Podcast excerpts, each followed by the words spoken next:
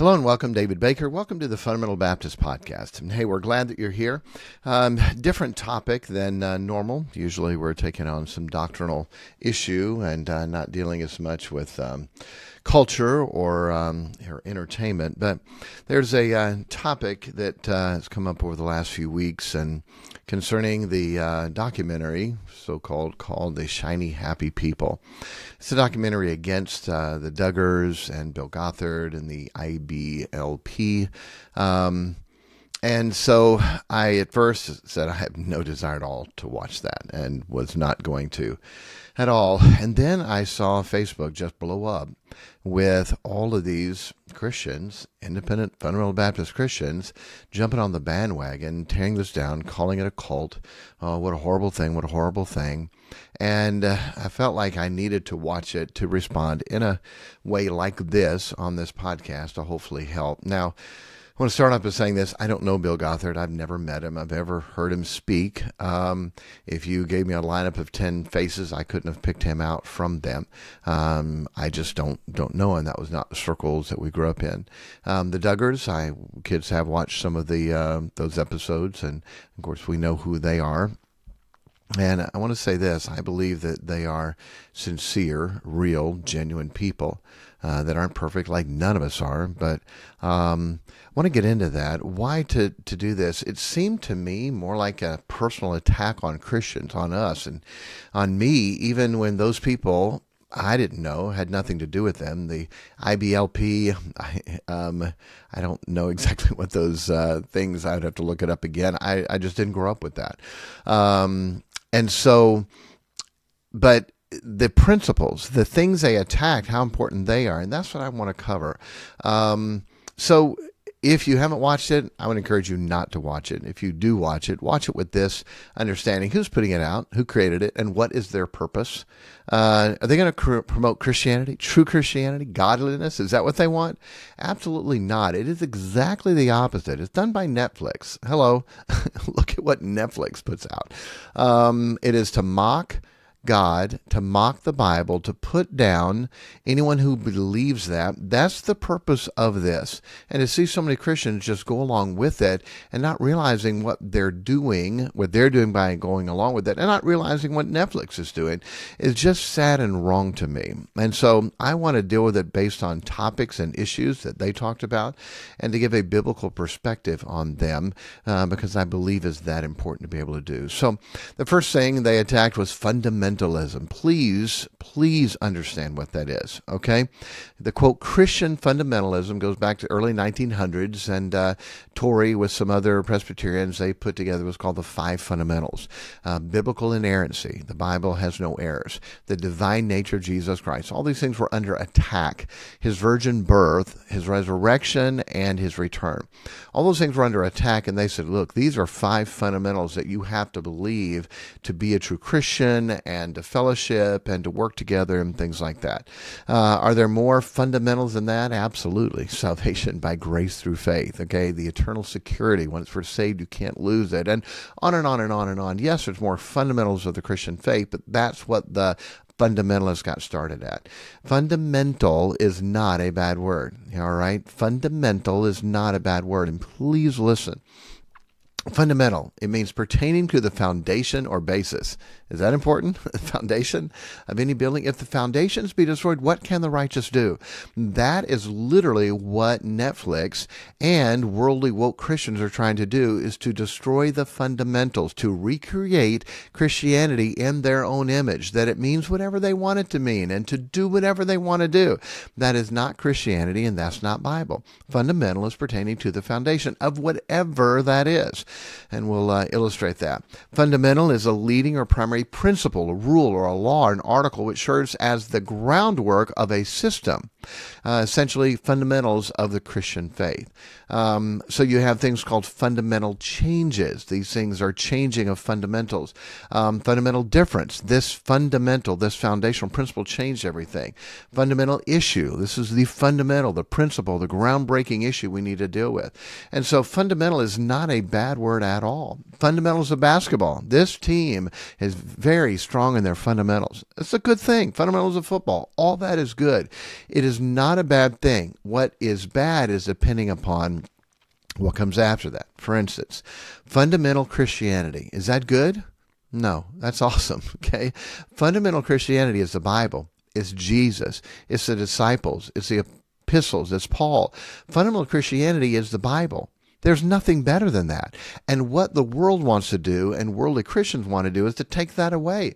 Where, oh, well, no, that doesn't really mean, oh, that's not really that important. Well, you know, for me, I'm just not convicted on that. Um, and that's what they're trying to do, to make Christianity your Burger King, have it your way. Um, that's what so many churches and Christians, and especially the world, is trying to do. Hey, let's come in, let's infiltrate, let's take them over, and let's make it in our own image. Let's make church be about what we want it to be. You know, global warming, we have to be a good citizen of the world God created. That is such garbage. That's not fundamental Christianity. It's not Christianity at all. It's heresy. Genesis says there will always be seed time and harvest, cold and winter, until until till the end of the world. And so it's not fundamental. So fundamental Christianity, absolutely awesome. Here we go. Fundamental Islam. Is that good? No. Going back to the foundational principles of Islam, what is it? Convert or die. Convert or die. That's how they've taken over. Convert or die. Fundamentals of Islam, is that good? Absolutely not. Fundamental Mormonism, is that good? Absolutely not. Okay. Racism, polygamy, that's fundamental Mormonism. Uh, having multiple wives, racism, black people could not be um, a Mormon, uh, just totally kicked out of that uh, up until even the seventies, how big that was. So fundamental Mormonism, no. Fundamental Islam, horrible. Fundamental Christianity, absolutely is powerful. And that's what they want to do. Do not be afraid of that word just because people take it the wrong way. Fundamental basketball, fundamental football, fundamental Christianity, those things are all good. Okay, that's the first thing I want to cover. Second, this is not in any order, but modesty. Modesty.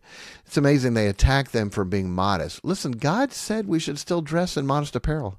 We should not dress to entice sexual desires. Okay, it should be modest. Men, yes, should control their eyes, and women, yes, should control their dress. It goes both ways. Men can't just say, um, women, I have to dress so I don't get tempted. Uh, guys can get tempted with all kind of wrong sexual perversion. So men should control their eyes and their mind. Women should control their dress. What the Bible says is nakedness is still naked. Isaiah forty-seven, the thigh, the breast, Ezekiel sixteen, those things are nakedness and should not be exposed. It's amazing. You're a woman showing most of her bosom and cleavage, and a guy looks down and she says, uh, up here, up here, look at my eyes. Really? That's not what you want. You wore that so people would look at that. We should resist it. We shouldn't look at it. But that is, of course, what the Bible calls nakedness. It's amazing how we define nakedness as, okay, this little part and this little part, that's naked. Everything else is okay. Um, by the way, listen to this too. Everyone has standards. I've said this before, but it's really a big deal. Everybody has standards. Unless you believe it's okay to go totally naked anywhere, every church has standards, every family has standards, every Christian has standards. Some have biblical standards, and some have made up their own standards, but everybody has them. And they say, well, I don't see anything wrong with this. Okay, guess what? Who made you God? God sees something wrong with this. No part of the breast should be exposed. No part of the thigh should be exposed. Why? That's God's standard. Well, I just disagree with that. Okay, they disagree with God about that and other things. But everybody has a standard. Listen carefully. Do not criticize somebody else just because their standards are stronger or higher than yours. There are people who have stronger standards than I do. I don't criticize them. Why? Unless they try to say you have to do that to go to heaven.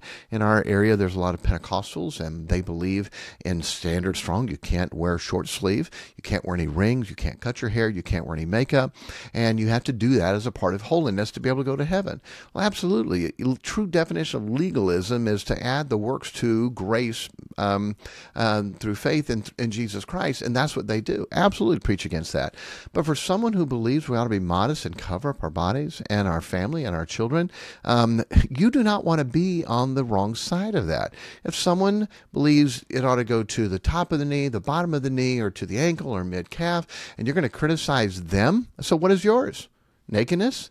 Things hanging out? I mean, I don't want to get too graphic here, but, but you have a standard. Everyone does. So why criticize somebody else if theirs is a little farther or a lot farther to the right than you? Everybody has a standard. And by the way, on our side, I do not like it. I don't think any preacher should say, ah, yeah, those people, they just don't have any standards. You can say they've lowered their standards, they've dropped their standards, or they don't have biblical standards. But they do have standards. Everyone does, and we all need to realize that. And when everyone realizes that everybody has standards, now we can get back to what the um, what the issues should be. Are they biblical or not? Are they biblical or not? And so um, I applaud them, uh, the group, for trying to have modesty. Uh, if we don't have modesty, then what is it? Well, you just decide for you what's best.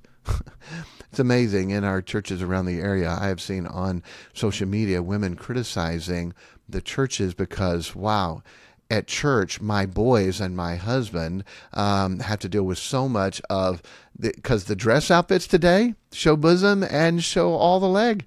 And the, they, they say the boot is hanging out, the breasts are hanging out, and I'm trying to go to church and have my boys and husband, and I see their eyes wanting to wander to be able to look at that. Yes, the eyes need to be focused on God, but it sure be great if you went to church and you didn't have that. Okay, so when you say, oh, well, standards don't matter, um, you watch and see where that goes, okay? Um, everybody has a standard, whether it's just biblical or not, okay? Next, purity and dating. Boy, they were strong on that. Are, are you not? Do you not want your children to be pure, to date pure, to marry pure? Do you not want that? Someone may go too far with it. I don't know how far people have gone with betrothing, and I think that's uh, wrong. I think parents should have an influence uh, with their kids, and uh, and um, to be able to say, honey, I'm sorry. Uh, I know this is this. That's not someone you need today. I think we ought to be able to have that as parental authority to be able to help them, not pair people up, not put people together, uh, and make them get married when they don't care about each other or have a, a strong feeling and desire and love for each other. I don't think that's right. Uh, but purity, absolutely, we should push that. And dating. Um, it's amazing. They criticize the Duggars.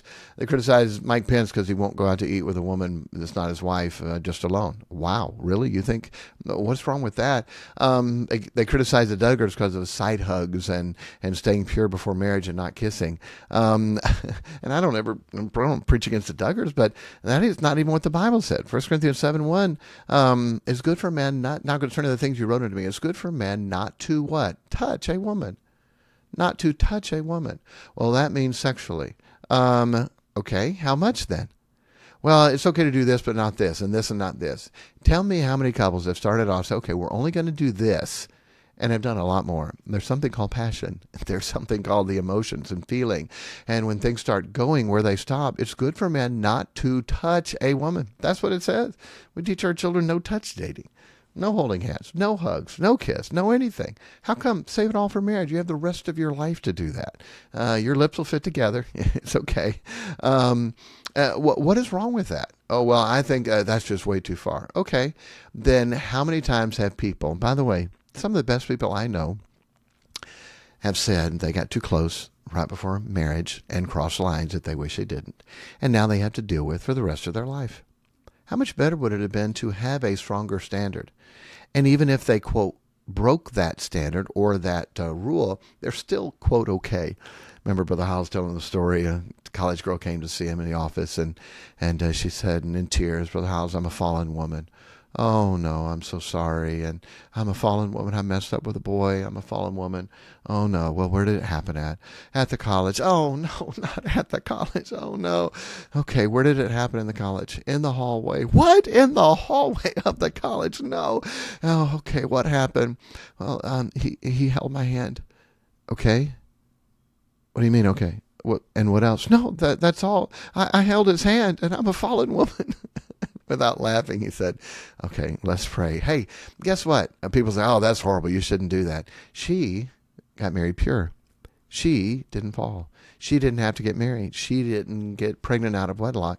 Um, was that too far to the right? You can say that, but guess what? That protected her. So when she fell, she's still going to be okay. It's good for men not to touch a woman. Uh, purity and dating, what are you for? Oh, just do whatever. They're trying to mock what we believe, so you'll drop your standard and let them do whatever. I'm telling you, that does not work out well. That does not work out well. I did not grow up with independent fundamental Baptist. I grew up American Baptist, and no standards, hardly no, no standards, not, not anything they tried to control. It was whatever you wanted to do. Uh, dating was horrible. Um, they had a twenty-four hour youth activity, lock-in at the church, it was called, and everyone got to invite one friend. Well, for the guys, we invited the girl's boyfriend, and the girls, they invited our girlfriend, and we played hide and go seek, and no one looked for each other. That was in church. That was at church. And the adults, oh, they thought it was cute. Oh, nothing really bad is going to happen. Oh, yeah, really? Um, that's what I grew up in. And you see that and go, no, that's wrong. It's good for men not to touch a woman. We don't do teenage dating. They're not ready for that yet. And our kids are glad. Um, out of our eleven children, I have two that aren't adults. I've got five that are married. And all of them, thank God that we had that, because that helped them and prepare them. Uh, next big issue, uh, leadership. Leadership. They mock the parental authority. Children, obey your parents.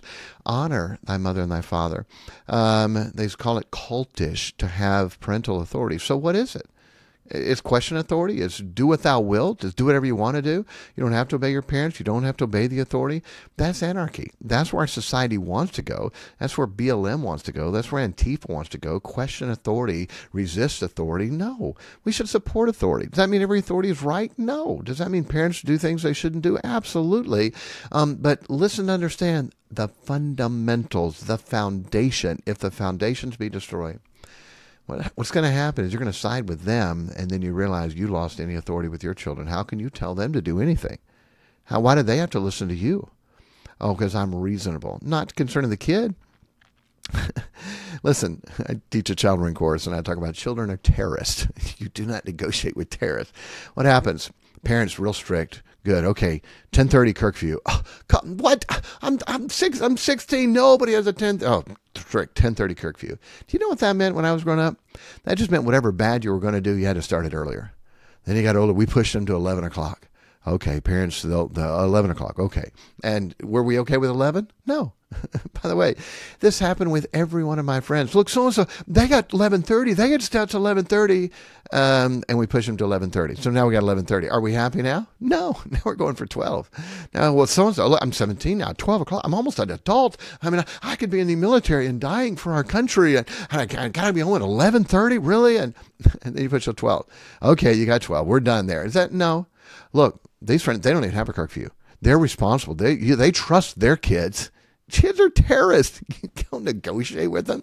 Here's our biblical standard, and this is what we live by. And you stand by that in love, in kindness, and compassion. You're listening to this going, man, I'm glad I didn't grow up in your home. Look, here's what our kids have. They had no curfew. What? They had no curfew. No curfew.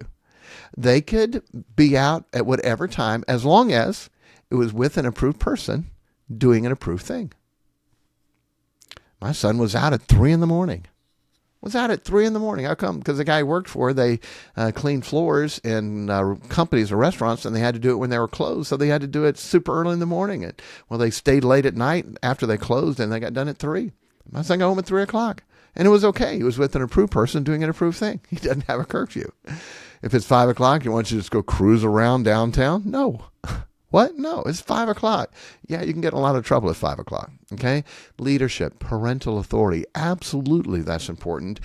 Foundations are destroyed. Kids run the show. And by the way, in most families, that's what happens. The kids run the show. They get what they want. They push, they pressure, they manipulate. How come? Because we didn't stop that at two. We're sure not going to stop that at fifteen.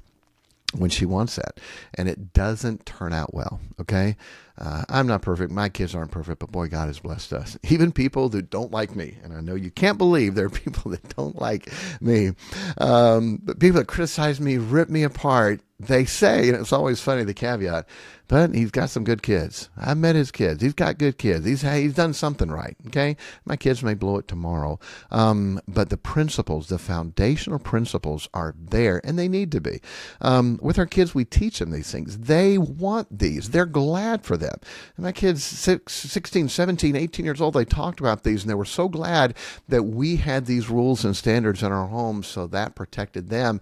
And all they have to do is tell the parents, I'm sorry, that's my My parents' rules. They didn't buck it. They didn't fight it. They accepted it.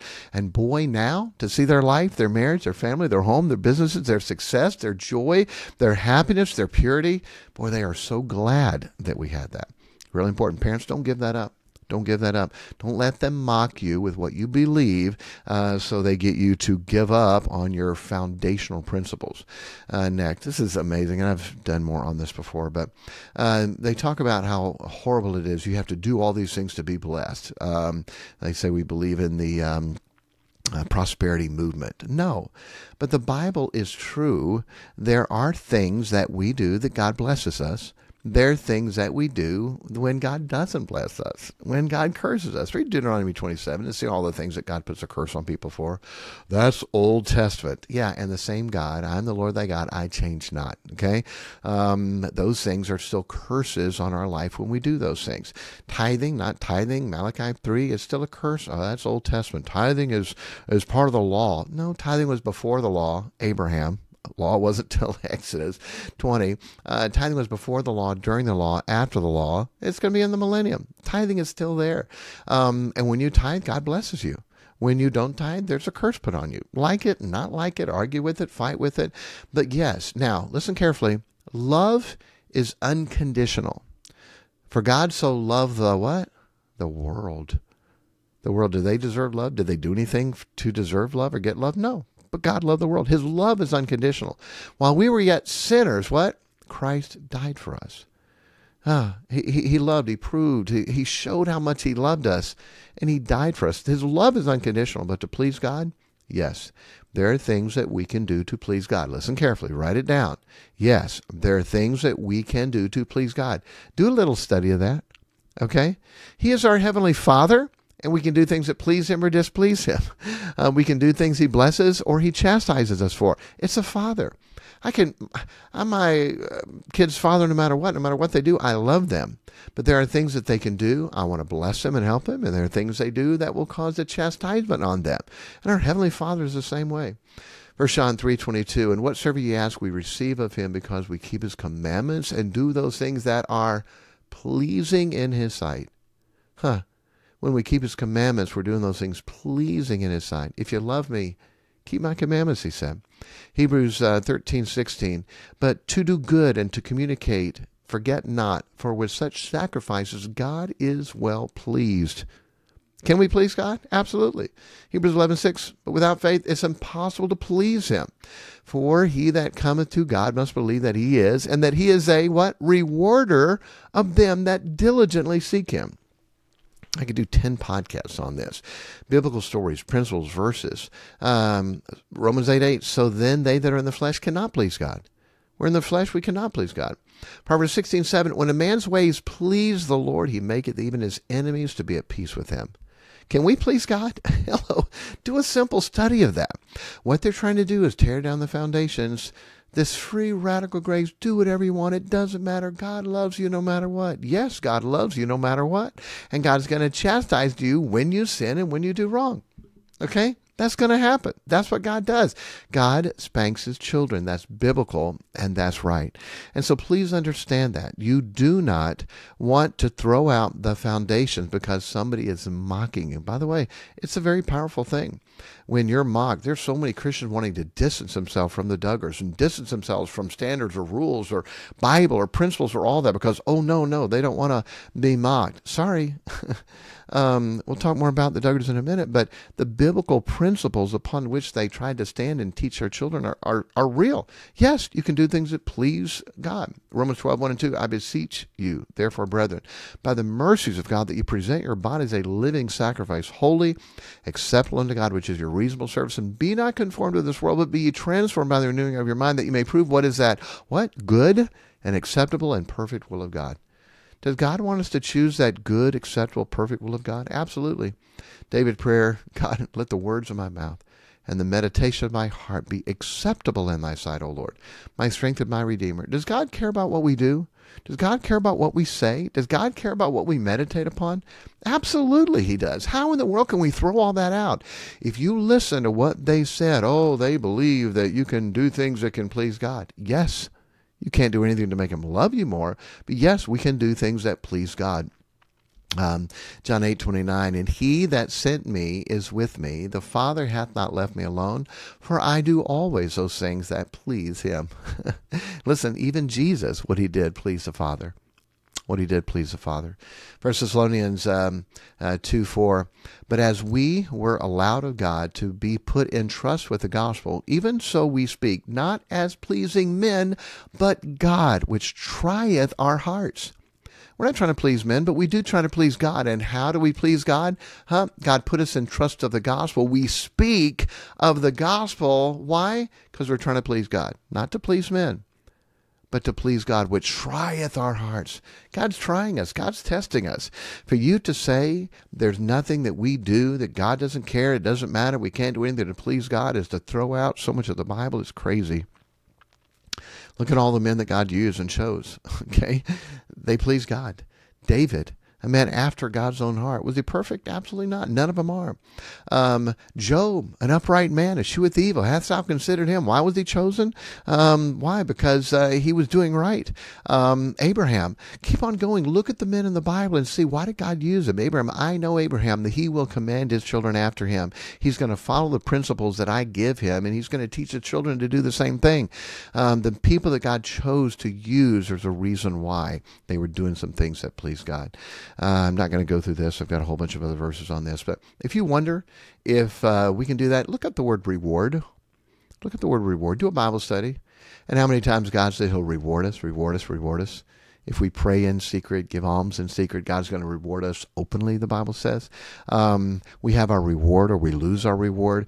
There's a whole reward system that God gives us based on what we do. If we receive a prophet, if we give someone a cup of cold water, it will not re- lose our what? Reward. God rewards us for what we do, okay? Uh, just one verse on that, Matthew sixteen twenty-seven. For the Son of Man shall come in his glory of his Father with the angels, and then he shall reward every man according to his works. For you that think, I don't have to go to church, read the Bible, pray, serve God, witness, help people. I, uh, grace, I can just do whatever I want to do. God put me here to enjoy myself and my life, okay? And you're in the flesh and you're not pleasing God.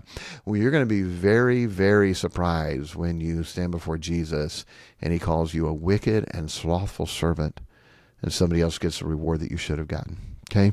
Big, big, big deal. Moving on, having children. Okay, we have eleven children. And guess what? I have never heard of the Quiverful movement until after we had a whole bunch of kids. Never heard of that. Wasn't taught that. My wife was number eight of fourteen, and here's how that happened. Mom and Dad had four kids. They wanted two boys and two girls. God gave them two boys and two girls. And Mom got saved, got close to God, and in prayer, the mother felt like God wanted her to have just one more. And she had just one more. And then she was praying one day, and God felt like she felt like God wanted to have just one more. And so she had just one more all the way to fourteen. Okay. It wasn't a part of a Quiverful movement. They'd never heard of that. Just felt like God wanted to have one more. By the way, for a long time, the first four, it's changed now and some good things, but for the, for the longest time, the first four were not, only one was in church. Uh, the last ten all surrendered to preach, went to Bible college, and most of them are pastors, assistant pastors, or pastors' wives all over the country. Incredible. Incredible. Huh. Just one more. When my wife and I got married, we just felt like we trusted God. I grew up in the world.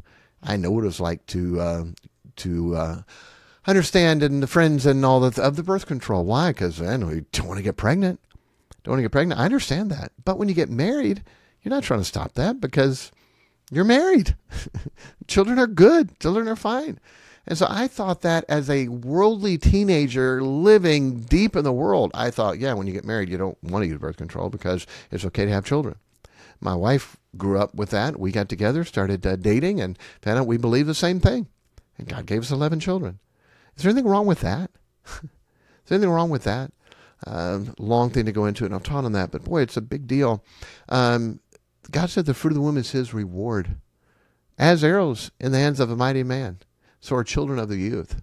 You're going to fight the devil. You want one arrow, two arrow. I want one pink arrow and one blue arrow. arrow. When we had kids, we had a boy and a girl first. Like, oh, you got your boy and your girl. Are you done? Where in the world does the Bible say that? Man, one of the biggest blessings and joy of our life are the eleven children. We could not fathom not having one of them. It's such a missing part if even one's not there. It, it, my kids love it. All my kids want to have big families because they love it. They enjoyed it. They grew up with it. So much fun, so many blessings, so much happiness, and to watch God take care of us. You listen to the world, oh yeah, you don't even have children. Global warming, you're destroying. Why would you bring a child into this world? That's the world's philosophy today. And if you do, just one. or maybe a boy and a girl, but no more than that. Oh, you have three. Oh, you had an accident, right? That's the world. Where in the world do you find that in the Bible at all? At all. I think our Christian colleges and pastors and churches do a very strong disservice when they tell young couples before they get married, you need to start on the pill because you don't want to have kids right away because that'll uh, distort or mess up your lifestyle. You want to enjoy each other before you have kids because it's all downhill from there. That's the way they put it. It is exactly the opposite of that. You have more love, more intimacy, more romance and all because you're not worried about kids. You're focusing on the other person and loving and being what you're supposed to be for them. It's so much better. It's amazing. Yeah, put them on the pill. They're going to gain weight, be irritable, and lose their libido. Oh, congratulations. That's a great thing for somebody getting married. Just the, the audacity, the, the insanity, the asinine thinking that people have. Oh, that's really good. No, why not trust God? God said the fruit womb is his reward. Can God open and close a womb? Absolutely. I know people, they've never tried one thing to stop it, and they have one child. God wanted him to have one child. Okay. Uh, I'm almost done. A couple more issues, but um, please understand, and that's why I'm dealing with this this way, the principles. I don't know Gothard, never been to, haven't haven't seen, read his material. Are there things I would disagree with? I'm sure I disagree with everybody. You guys know if you listen to this. Um, but uh, but yeah, but are the, the basic principles of what they're trying to teach, oh, that's it, basic life principles? I think that's part of the I B L, I B L P. Anyway, um, these are biblical principles, and what the Netflix wants you to do is throw all of those things out. Do you hear? Man, this is us. This is Bible. This is life. Um, before I ever heard of the Duggars or Gothard or any of that stuff. Homeschooling. Boy, they hate it. They can't have you teach your own children biblical principles and leadership and godliness. No, no, no. We have to get those kids indoctrinated in the government system of the world. Really? You really think the government system, world school system is better than homeschool? Are there homeschool parents that shouldn't? Sure. Are there homeschool families that don't do things the way they ought to? Absolutely. Homeschooling is one of the best things for our kids, and my kids will tell you that. One of the best things ever that happened. There's so many things they got to learn and grow and do they would have never gotten to do, money they got to make they would have never, business they got to start they never would have been able to do. Uh, homeschooling, great education, all of them, um, when they took their tests and they're passing and, and exempted out of things, and, and uh, many have gone to college and graduated and all have done great. My son just graduated with a four point nine, sorry, three point nine seven, um, summa cum laude, and, and homeschooled his whole life. Okay. Um, it can be done right. And, uh, and it is important, but boy, they want to throw all that out. They want to ban homeschooling to get your kids back in a public school because they don't like it, that they don't get to control them and manipulate them. It's a big deal. It really is. And that's why when I watch this, it's like, this is just a whole attack on biblical, godly, foundational Christianity. And okay, they got the Duggars. Uh, that had a kid that messed up. Let's use them to beat this thing up. And it's wrong. The last big topic, and then I'll summarize. Um, the Joshua, okay, teaching them to be servants, to work hard, the Joshua program to build leaders who can influence our country and world for good. What's wrong with that? Servants are the greatest. Servants are the greatest. Jesus, okay, who's going to be the greatest disciple? The one that's a servant. Moses is said about Moses almost fifty times, Moses, my servant. All the great people, Paul, a servant of the Lord Jesus Christ.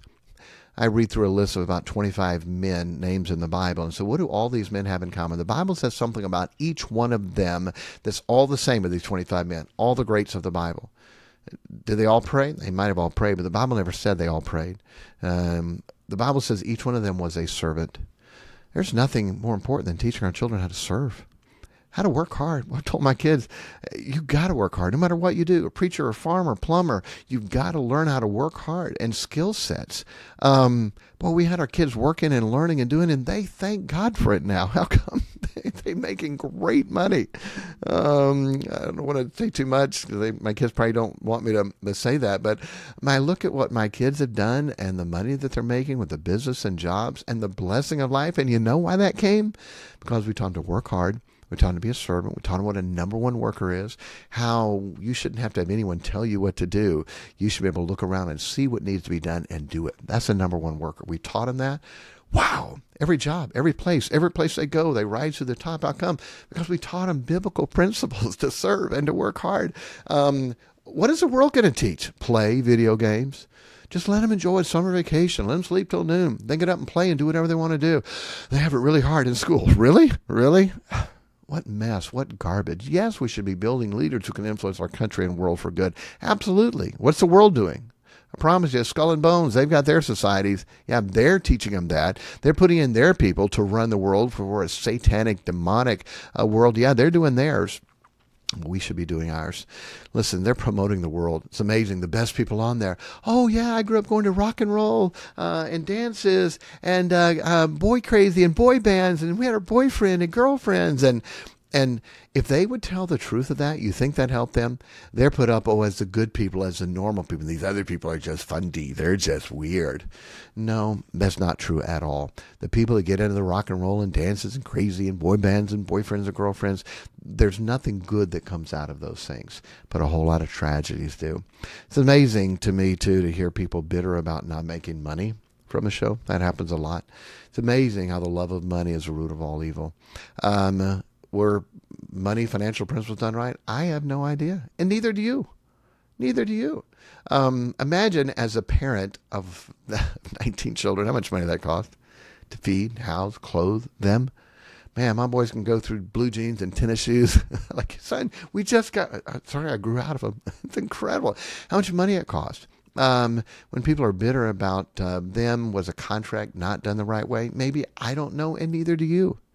But they're not honoring their mother and their father. And if we were taken advantage of, biblically, how are we supposed to handle that? Huh? Huh? Hello, Bible?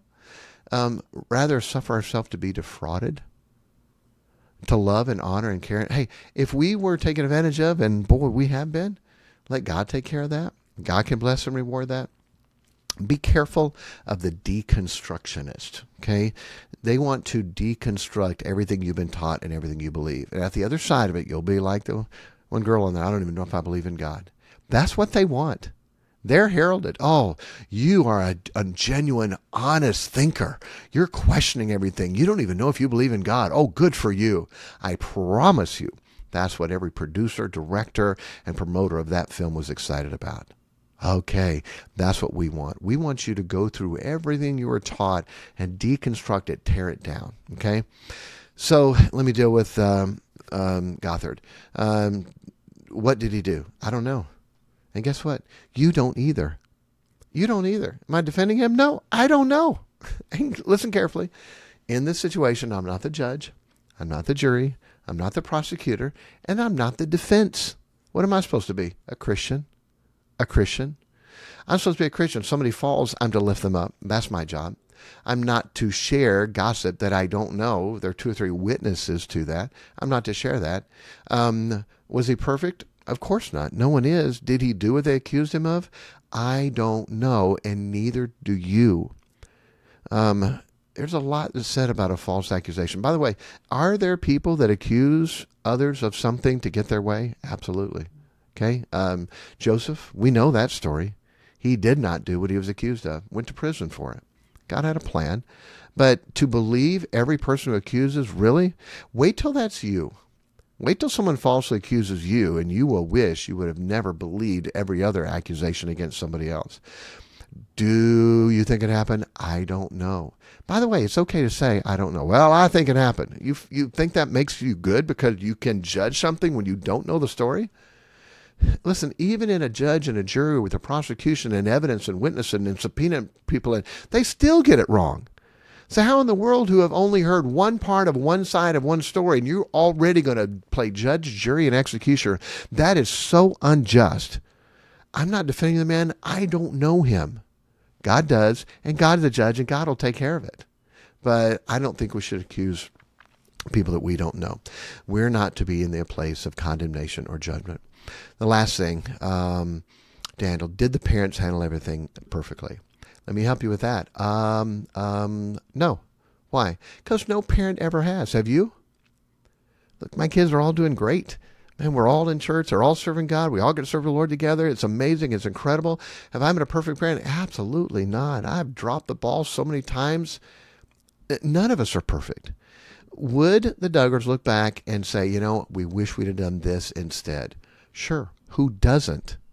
But am I going to dump on them or jump on them because they had a child that messed up and uh, made their own decisions? And no, absolutely not. What are you supposed to do? Pray for them. Pray for them. Listen, as parents, we try, we pray, we do all we can. Teach, train, instill. Um, how many hours have the Duggars put into teaching and training their children over the normal family? Guess what the devil wants? That firstborn. Boy, if I can get that firstborn, ding, ding, ding, ding, ding, ding. I could just knock them down, just like a toy soldier set up and you're flipping them with your finger. If I can get that firstborn messed up, I can I can go through the whole family. And that's what happens so often. The devil is after that firstborn that's given to God. It really is a big deal. I think they've done an incredible job with their kids to be able to teach and instill. And even the ones who don't believe exactly the same, they have still retain a lot of the things that it was. I think they're wrong in criticizing their parents. I don't think it's their place. I think that uh, they've been offered money to do that, and uh, they're taking advantage of it. And I think they're going to regret that. I love the parents' grace. We love our children and wish the best for all of them. That's their heart. That's their attitude. That's their spirit. Um, and so parents, we all rethink everything, what we could have done differently, but there is no condemnation from me, nor should there be of us, of you. Hey, if you want to condemn them for the decisions they made, watch out. Watch out with your kids. Okay. God said we're to restore someone in the spirit of meekness when they fall. Why? Considering thyself, lest thou also be tempted. If I'm going to jump on a bandwagon and criticize the Duggars that they should have done this and they should have done this and why didn't they do this, guess what I'm going to get back at me?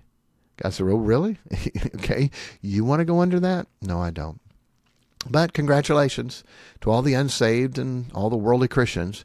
You have a story now to beat upon people who are trying to live and teach their families in the right way. And teach all our families. You can use it to beat us up. Oh, yeah, the Bakers, they're a whole lot like the Duggars. Oh, boy, they're a mess, too. Um, yeah, congratulations. You have something you can use to beat up. But guess what I'm going to do? Keep teaching foundational biblical principles to my children and to our church and to people in our church. And the ones that take it and live it have a whole lot better families than the ones that take it and don't. Okay? It is true. Are you always going to find some? Absolutely. And they found some to interview. Congratulations. Look at them and say, okay, is that what I want? Is that what I want my kids to turn out like? Okay?